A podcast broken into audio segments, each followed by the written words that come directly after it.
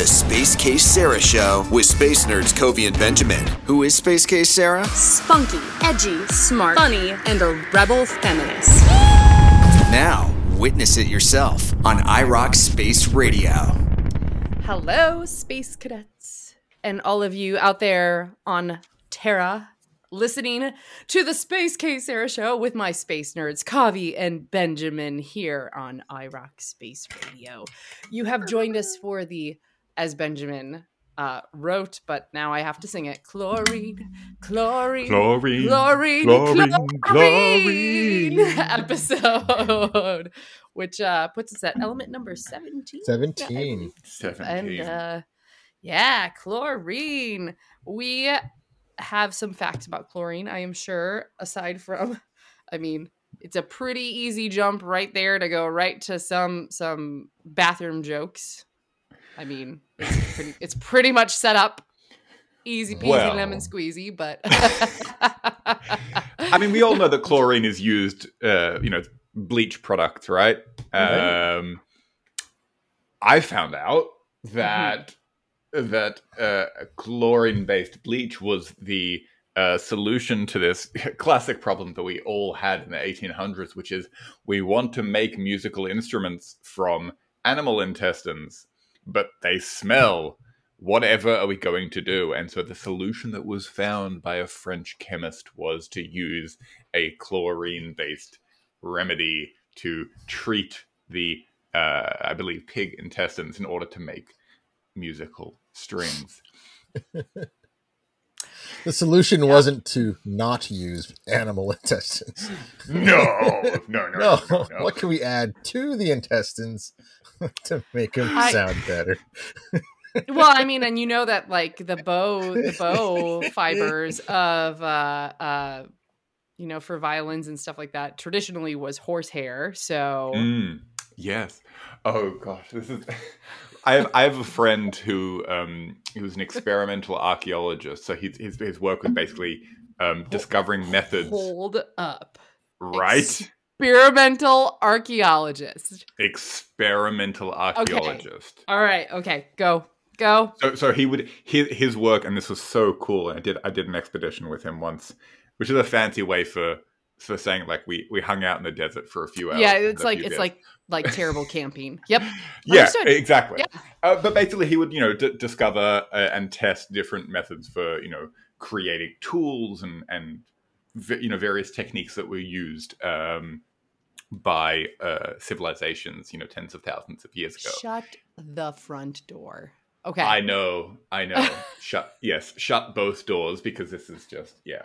Um, a- And so, just all this talk of of um, you know manufacturing things from uh, animals, uh, which was something that was you know done by our prehistoric ancestors, of course, reminds me of the time that he was flying. Um, he was flying in or out of the country. I can't remember where. It doesn't matter. And he had a bunch of um what was it? it? It was basically an intestine that had been split up into strands that he was using to make bows. Um, and and like somebody said to him, like, aren't you worried that they're going to stop you at the airport and prevent you from coming into the country with that? And he's like, "What are they going to accuse me of? Like trying to arm a small tribe? What like, what are they actually going to do?" And people in security Right. just had no idea. It's like, why do you no idea what to do. Yeah. Antlers and bits of deer. Okay, good luck to you. I'm getting But- interrupted. This might stay on the show. What? There's this weird letter. There's another weird letter that you're trying to A weird write. letter. Yeah, look. Maybe you should find an experimental archaeologist who uh, could Is it a explain how the Z? ancients would have done that. I am actually recording the Space Case Sarah show right now, so I'm gonna need you to go downstairs and figure it out. Okay? Recording this Space Case Sarah show Sorry. with the space nerds, Kavi and Benjamin. Uh, Oh yes. Oh, that's actually very fair. It's the Hmm. G. oh, you Jesus, know? the worst. Ah, yeah, it's a that So so well, but you know, it's the it's the like doop doop doop doop doop doop, like the two circles with the line in the middle that connects it, kind of G that you see in Times New Roman text. So I- I Today's episode of the Space Case Sarah Show is brought to you by the letter G. by the letter G. Where are the Weimaritans? All right, Benjamin, what do you have for the chlorine episode today? You have like you have to follow up pig intestines and and experimental archaeology. So like, have fun. Uh, well, His eyes are Uh, panicking right now. chlorine smells very. I don't know what to do. I don't know what to Chlorine has a very do. pungent odor, and chlorine is used as a very powerful cleaning agent for industrial waste and sewage and Uh-huh. intestines. And So intestines. that kind of goes in line with Kavi's need to do poop humor. So, does anyone know the answer to this? I have heard, and I don't know if it's like a, a like a a myth, but that the the very chloriney smell is not Mhm. because of the chlorine, but it's because of the reaction of people peeing in the pool. Yep. like, is that okay? So that's you- confirmed. What? Yeah, if you uh, go to a pool and you think you're smelling that delicious, clean, s- bleachy smell of chlorine at the public pool, it's because it's so Because people peed in sanitary and it? clean. It's actually a mix of, uh, uh, you know, oils coming off your skin and uh, lots of PPA and other little contaminants that mix with the chlorine and other thing in the pool, and it kind of has this kind of wafty smell. It's not a horrible smell, but it's a smell that comes from uh, interacting with people. And and so was that the smell that was used in chemical warfare in World War One? Like it wasn't just chlorine; it was chlorine taken from a pool. No, that was just That chlorine the gas. pigeons photographed from their cameras as doing surveillance. Because this is the When Space they released Case Sarah chlorine gas in World All War right, I One, got- it was just gas. I shouldn't have told you about the pigeons. Why did I have to mention the pigeons? It's fantastic. Okay. This is the chlorine episode. I honestly like I kind of do wonder what it's like to be on the receiving end of this show because we're so God. ridiculous. Shocking. Um, it, it would have to. be we do actually know and love so much about space, and that is what we're going to talk about in this episode. We just got a little later. derailed by chlorine, so we're gonna we're gonna um we're gonna bring it back. I'm gonna bring us back to Bring the back. chlorine episode, and for as as similarly very disjointed weird train of thoughts we we conjured together this idea that chlorine somehow was going to get connected to constellations i don't really remember exactly how that all like progressed but that's what we're going to do we're going to talk about constellations and um Mhm. kind of astronomy related stuff and um the what do you want to call it? The folklore the the stories that we have connected to The culture. yeah culture thank you. Archaeological um you know simulations or i don't know. Um friendly reminder that you can follow all of us on social media. I'm space k sarah and we have coffee of fun fact science and benjamin of science actually actually science depending on your platform and you can also go to irocspaceradio.com where we have now episodes up on the website for you to listen to old episodes that have previously played. There is a small, albeit merchandise shop, but you can buy hats, and I'm hoping they'll put more things on there. You still can sign up for the crew club and get a free T-shirt, so like do that before that goes away. And Mhm. uh, and we have lots of other shows that you can listen to and check out. So make sure you head over to the station. All right, constellations, space. Space is a beautiful thing. You know, it's one of those things that um I think that there's something so universal about looking up at the night sky and and feeling that smallness and it it's sort of the original nighttime entertainment if you will um, that that has really connected cultures and i think that's something that we brainstormed about before we started recording is that how interesting it is that there are certain themes and certain commonalities throughout time Mhm. that have been noted in the night sky and stories. Um, and the one that I know just well off the top of my head, and we've talked about on the show, is the the Seven Sisters, the story of you know that that, that Mhm. those seven stars are usually like women related to each other or they're, like and there's there's a couple of different variations of this story of these seven women being pursued by a god or a bear or something like that and um do you guys know of any other constellations that have kind of similar themes like that because that's the one i really remember sticking out as like huh that's interesting that it kind of carries throughout different cultures the Big Dipper, um, in a few cultures, were looked at as a wagon. In German culture, they thought it was a wagon.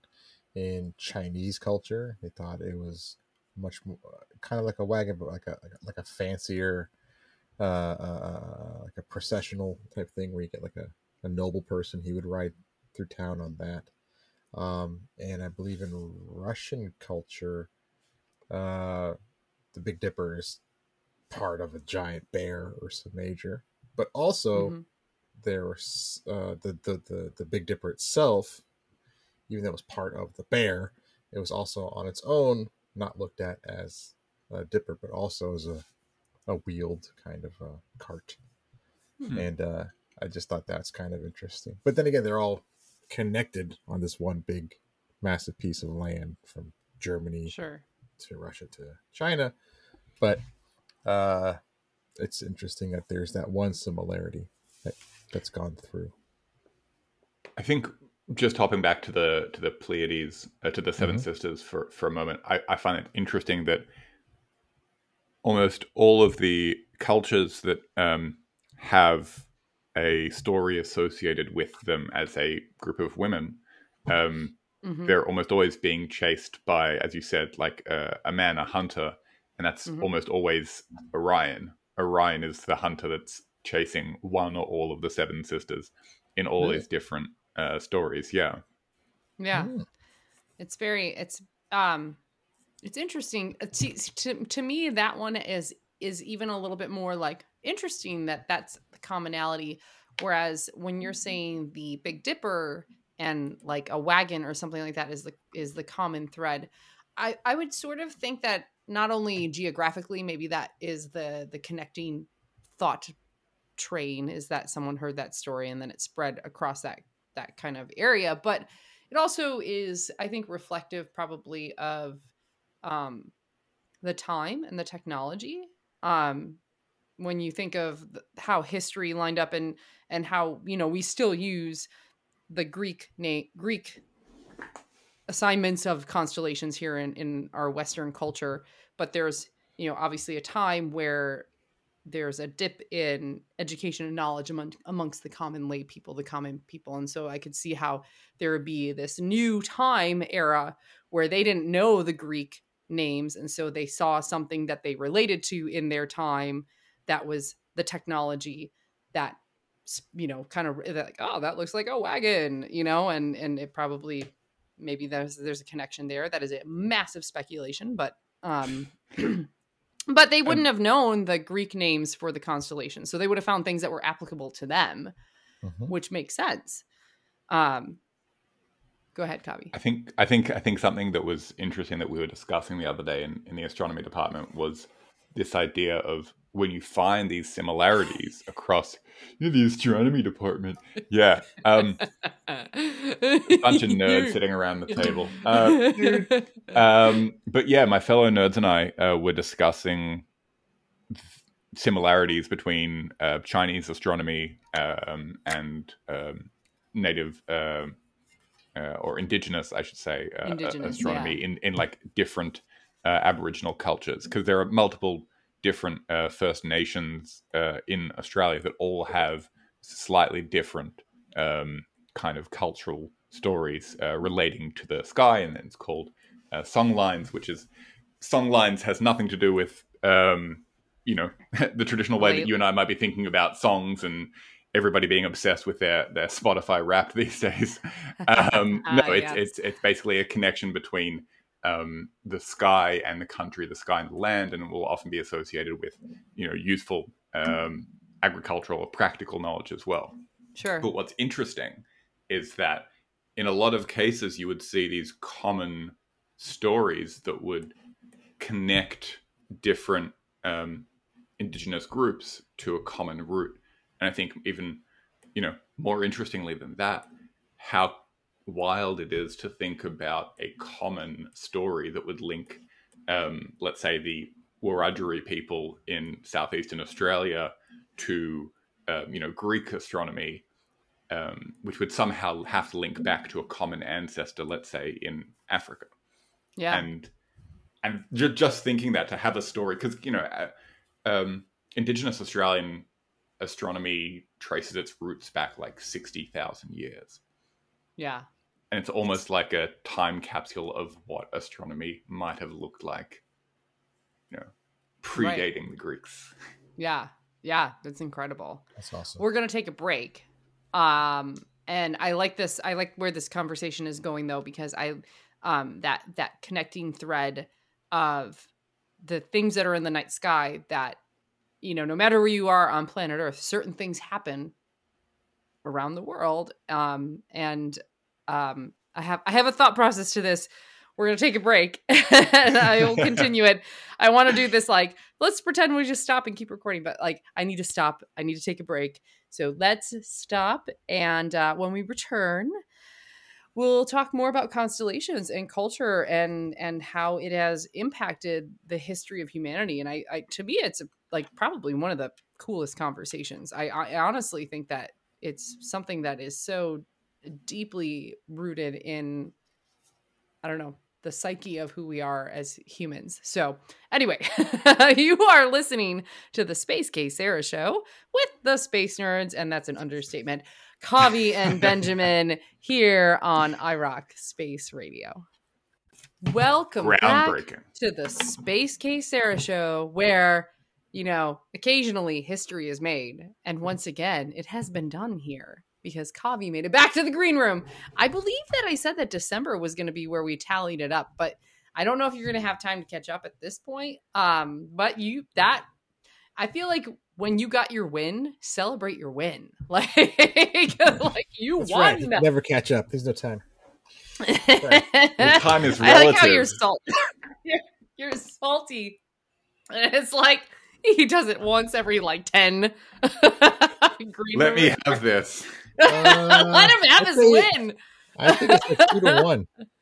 All right. Well, you're listening to the Space Case Sarah show, and if you're a little bit out of the loop, what has has uh, what has been happening is that we have this game where I hit new recording and it boots everybody out, and then they have to let themselves back into our recording studio, and there's a race to see who gets back first. And Kavi, we we think because he's on the other side of the world, might have a slight disadvantage.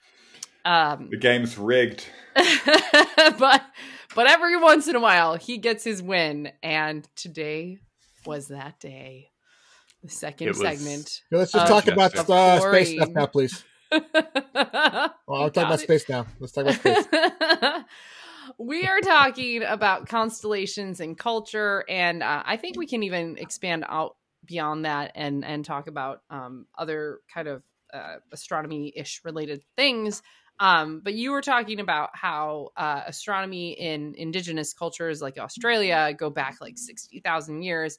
I think that that is so incredible and it's um, one of those things that grounds me so in such a significant way because it, it humbles me to think that some of the same things that we see in the night sky 60,000 years somebody else saw the same thing. And that to me is just so, some of those things that I, I are just so deeply moving. Benjamin went eh, but i'm saying like think of like a lunar eclipse. Hmm and how like whoa well any eclipse to people in those times especially were a like solar eclipse. Right, oh my god a solar eclipse you can't was, ignore a solar eclipse. was just oh well i mean it's even today you it's it's it's i haven't actually I, so i'm saying this having only experienced it in a 360 sort of virtual thing. I've never been to a full i've never seen a Oh. full eclipse. I've been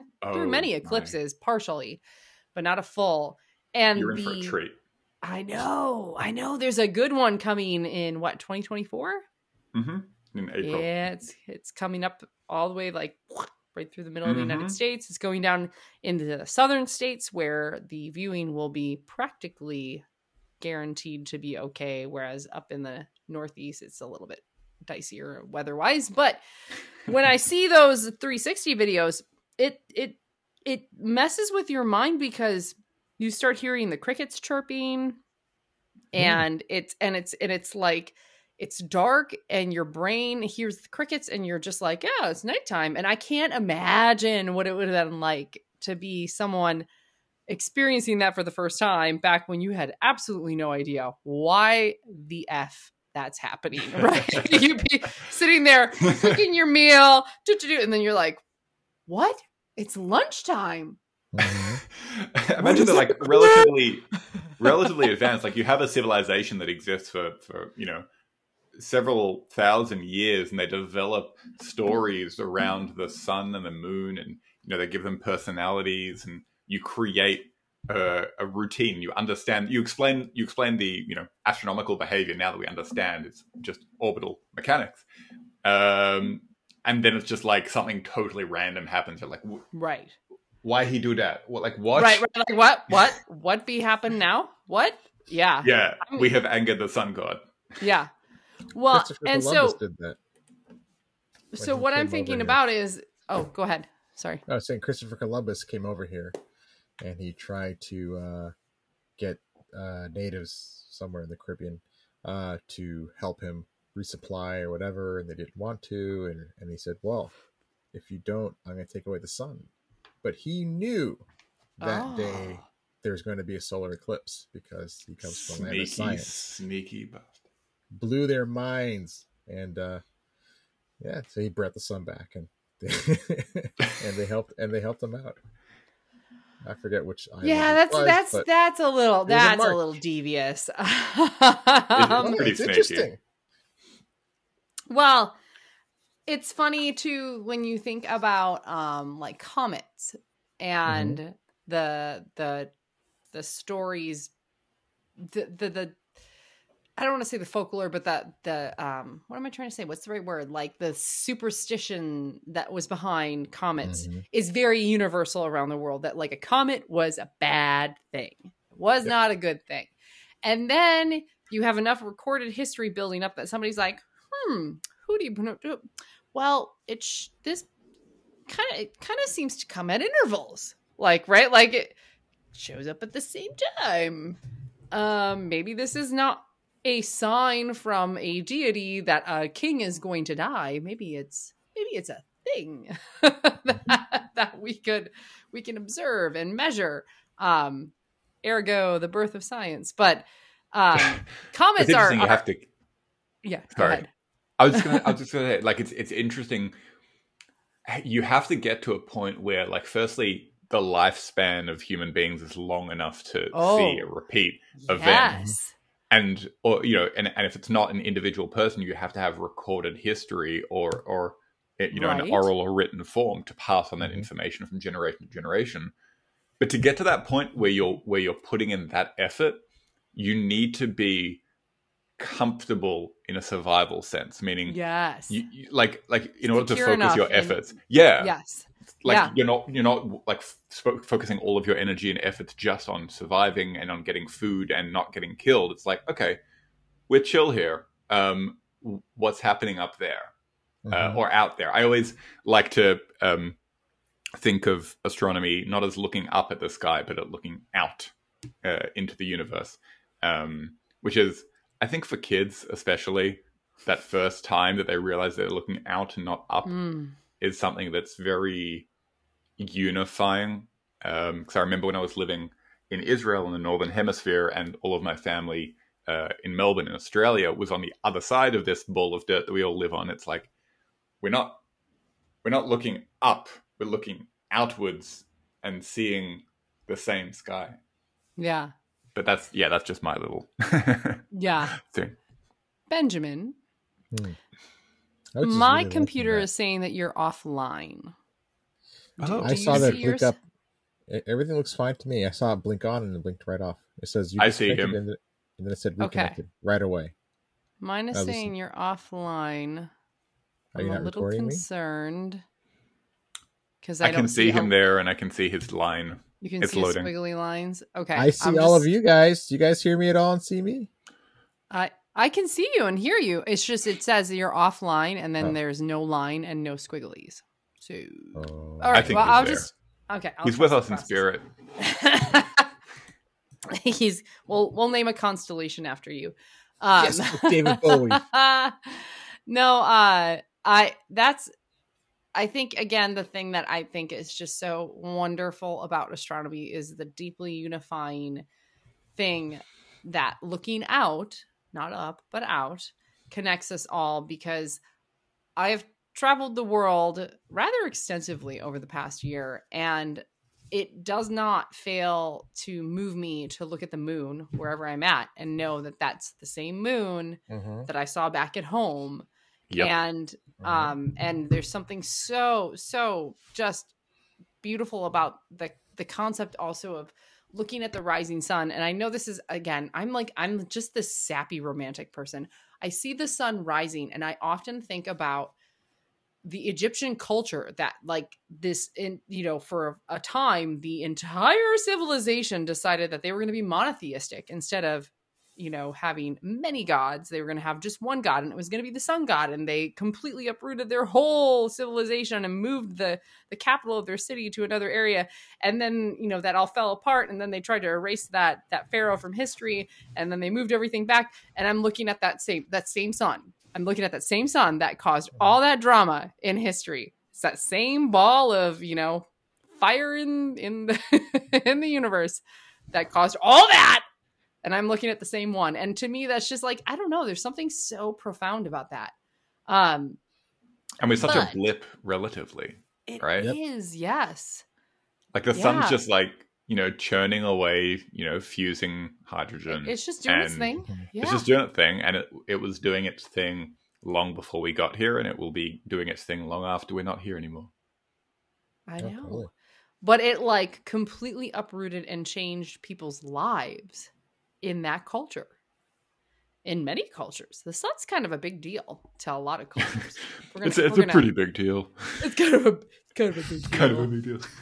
Hey, everybody come see how good i look um so constellations uh the other thing i wanted to kind of drop you know knowledge that i know because i don't know i feel bad i always call myself a lazy astronomer i kind of am but i'm i'm not some some people they just they know every constellation in the sky and i'm like yeah i know the major ones Mhm. um but like I have Canis to Major, Ursa Major.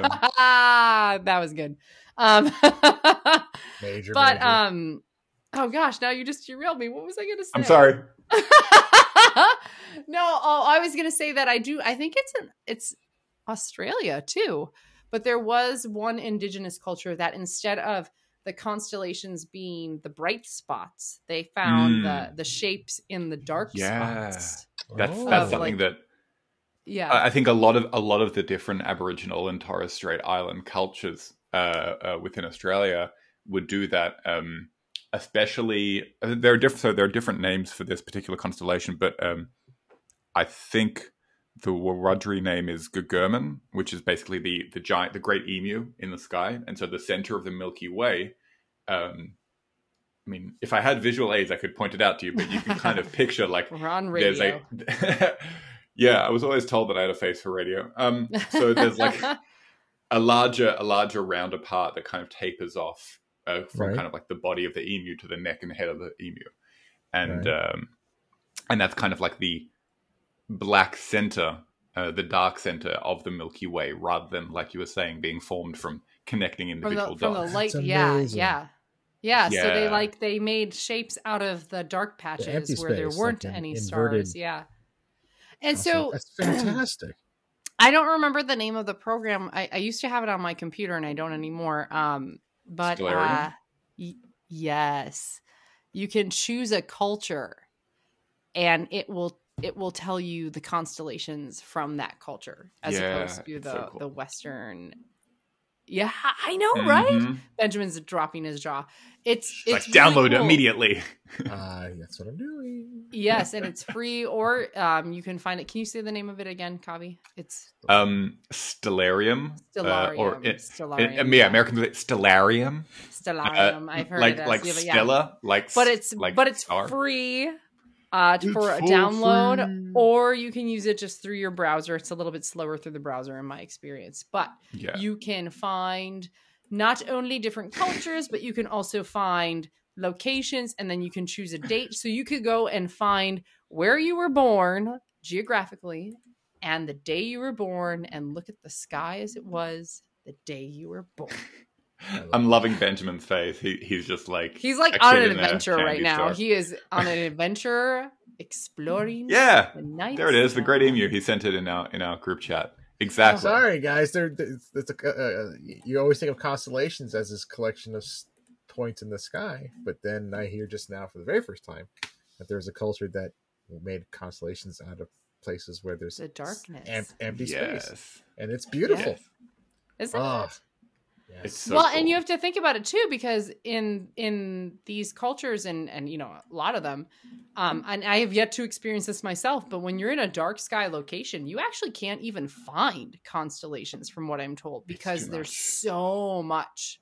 There's so much you can't you can't figure out where where things are anymore because you're seeing so much. Mhm. So I can see how that they would find a constellation in the darkness because they had such less light pollution. So people turn off your front porch lights. God. turn off your darn light. Yeah, no, I was I was out in um I, it's like a six hour drive northwest of Sydney, so it's like middle of nowhere. There are a lot of great um, you know, like professional telescopes, uh, observatories out there. And um my partner and I were camping out there and the great emu in the sky was like the, the most prominent thing that you could see because everything else, like you're saying, it's just a mess of stars in every direction. And it's it's just so like you look up at the center of the Milky Way and you see this dark blur and, and shape, and it's like, I, I get it now. I see it. Yeah. Oh, it's so cool. Yeah. That's because you're in Australia. I mean, it's so easy in theory to get away from big city lights and go out into the middle. You could do And the just- exact same thing. Go to Owens Valley. It's probably equidistant for you from California. Just drive towards Nevada and stop in the middle of nowhere, and you'll be fine. Yeah, you have you, you got some good dark areas if you just go a little Owens east. Valley. Oh well, uh, like Owens Valley specifically is somewhere I, I went a few years back. Um, there's a radio telescope there, and lots of mosquitoes if you're there in summer. but Okay. yeah, it's I'll It's- be it's sure to tell of- my son Owen. He has his own valley. ah. Oh. we need to take a break and we'll pick this up it's you know what i have to just say really quick before we take the break that it is so fun for me to have conversations with you guys because i'm like what we like we like we're at, we're already at break time we talk it it's just it's so much fun talking with you guys i feel like we would be in big trouble the day that we get together in real life because we'll never stop talking so you you are listening to the Space Case Sarah show with the Space Nerds, Kavi and Benjamin, here on iRoc Space Radio. Welcome back to the Space Case Sarah show with the Space Nerds, Kavi and Benjamin, here on iRoc Space Radio. And we're talking about constellations. I think this is the most basic space thing, but it's also some of the most beautiful of space things. That was actually really convincing for a second there, Benjamin. It was actually frozen. I almost panicked for a hot second. Um because I think it's beautiful because it's so unifying to all the cultures.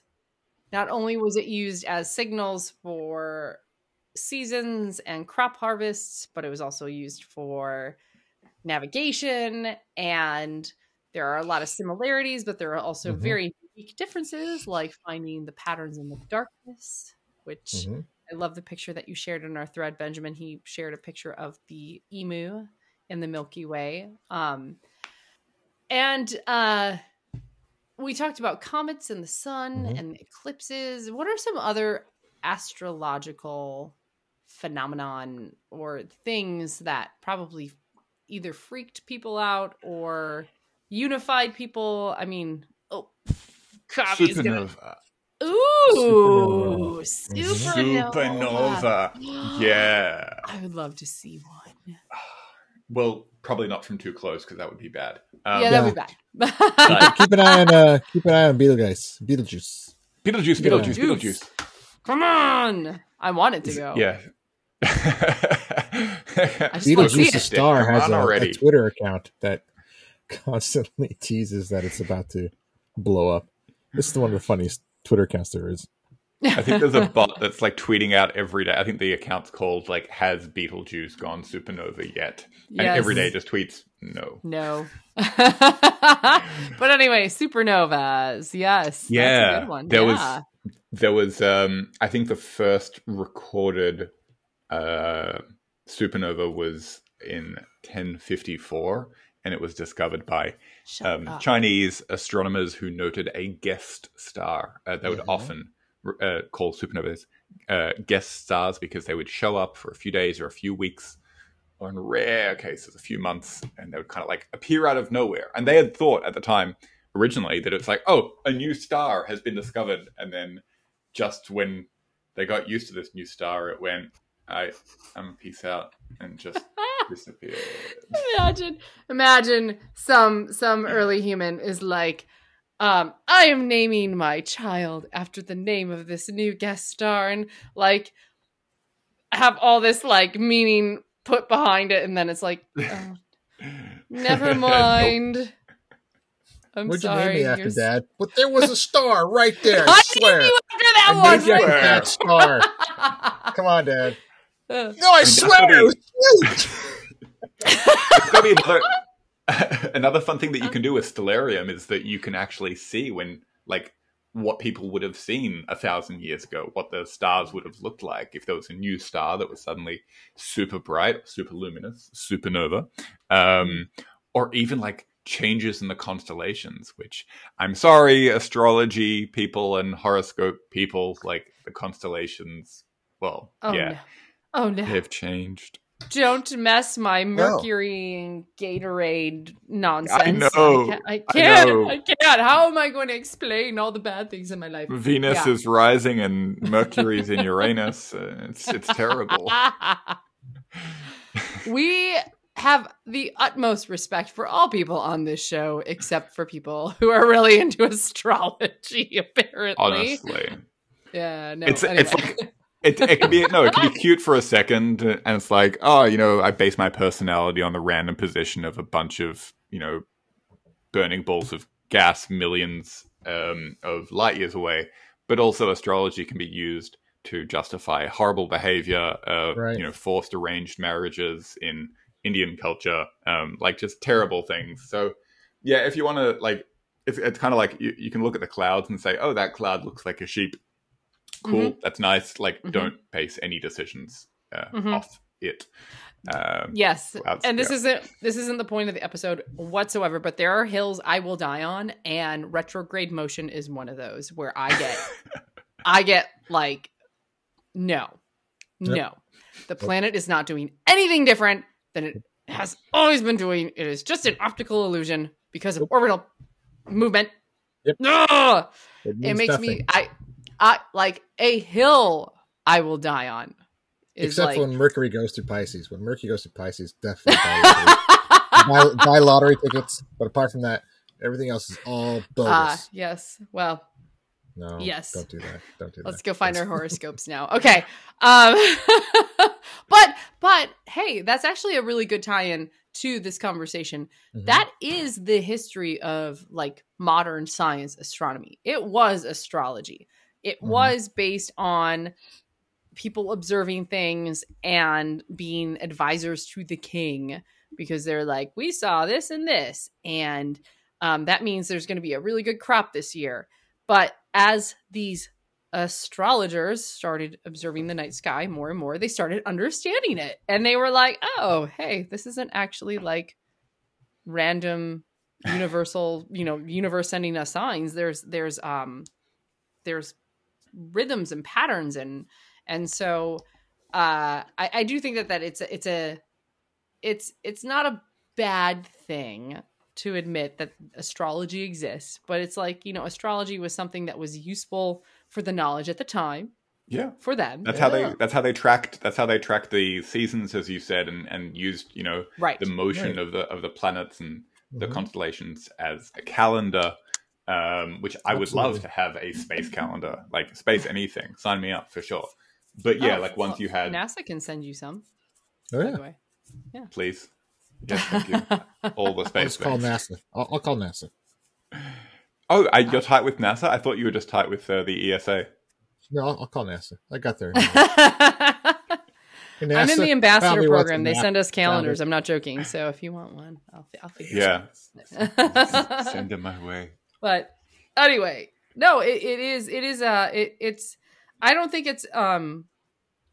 It's it's funny to kind of mock a little bit now, but um, it was important at a certain time, and so Mhm. were lots of other, you know, pseudo uh, kind of things like using leeches to Mhm. cure diseases and stuff like that. It's it's kind of it's part of that it's kind of that process that gets us to where we are now. And so to discredit the knowledge that people had before us who had, you know, they, they were just doing what they thought maybe was something that was gonna, gonna be beneficial at their time mm-hmm. is I would say akin to like us getting faulted for not understanding dark matter or dark energy or you know things that we're starting to s- discover now in particle physics and where we're like you know it, it would be like generations ahead of us looking back and be like oh those idiots they didn't know blah, blah, blah," you know Well, science is a self-correcting process. You- Exactly. You, you do the best Yeah. you can with what you know, and then you learn something Right. better or more accurate, and then you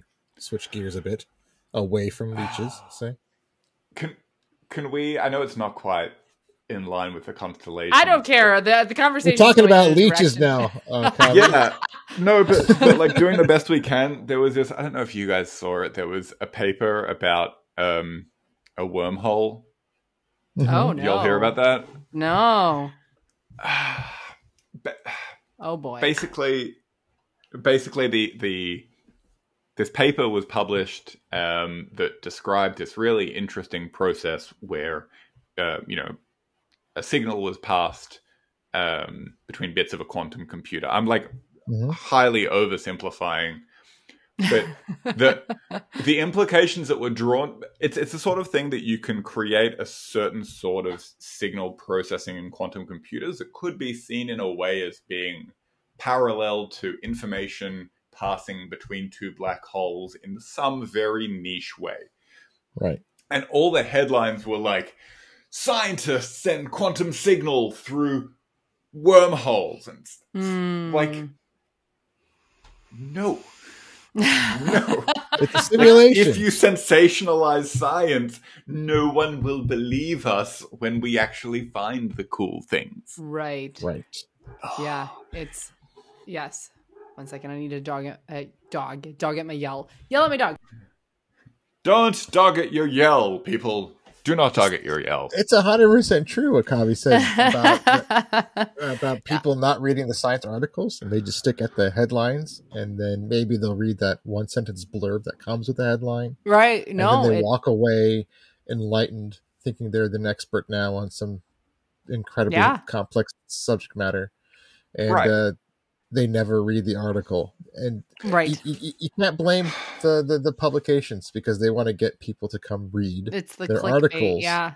and so Yeah. I mean, there's this weird fine line you have to walk between like how do I get them to come here without sounding like an idiot, and how do they read something that's simplified but not too simplified. That Right. kind of it's it's a hard, hard, hard, hard problem to deal It's with. it's a really it's a really fine line, and um, I remember uh, Fraser Cain of the Universe Today once had like mentioned to me in this conversation we we're having about like how to communicate effectively from academia to outside of academia. He was saying that like pretty much every headline. I mean, uh, Universe Today is huge at this point with you know a bunch of different writers, but he approves every headline because you have to walk this fine line of like you want to Mhm. get people interested, but you Mhm. don't want to be clickbaity and you don't want to mislead Mhm. them into like different things. And so I've just I've looked up the um, title of the paper that I was talking about, and the title of uh, this this article is a holographic wormhole transversed in a quantum computer, Yep. Hmm.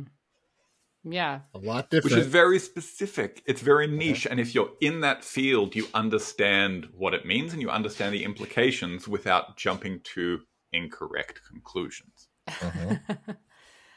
Well, and I would have to say that, you know, I think that we give a lot of flack to media and clickbaity stuff today, but uh, tying it into the theme of this episode, it was done historically all through through time in history. Whenever there is big celestial events, I think the comets are a great example. They were like, "Oh my god, a king is going to die." There Let's are invade. four Let's tails invade.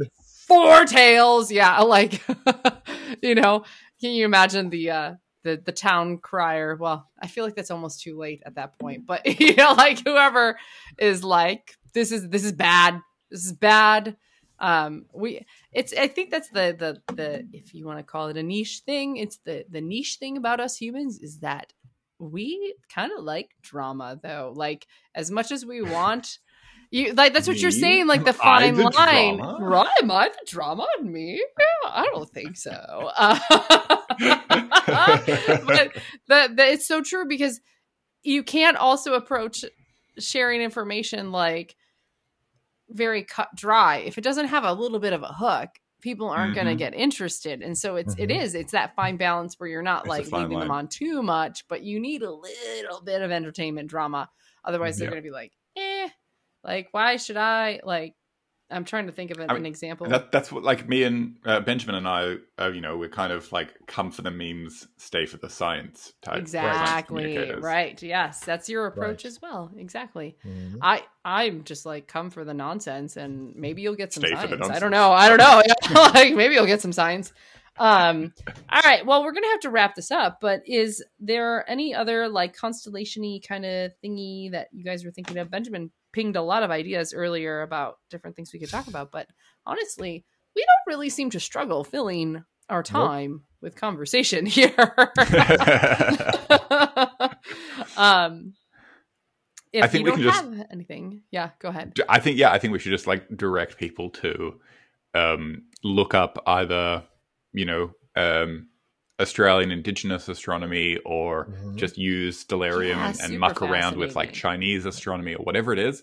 Just Right. take a second to look at the different cultures, look for similarities, look for differences.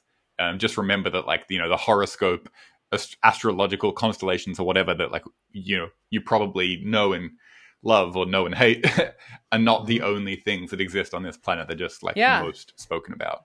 And not just that. Look up constellations on the other hemisphere that opposite Yeah. Oh my where you gosh, live. yeah. I mean, the the biggest constellation in the sky, as far as how much uh, space it takes above the night sky, is Hydra, and that's the southern hemisphere. And I can't see that from here. And Uh-huh. so, you're jealous? and so I totally am so jealous. But there are so look up constellations that are opposite where you are. You'll be Mhm. amazed how incredibly complex they are and unique they are, and it's very very funny.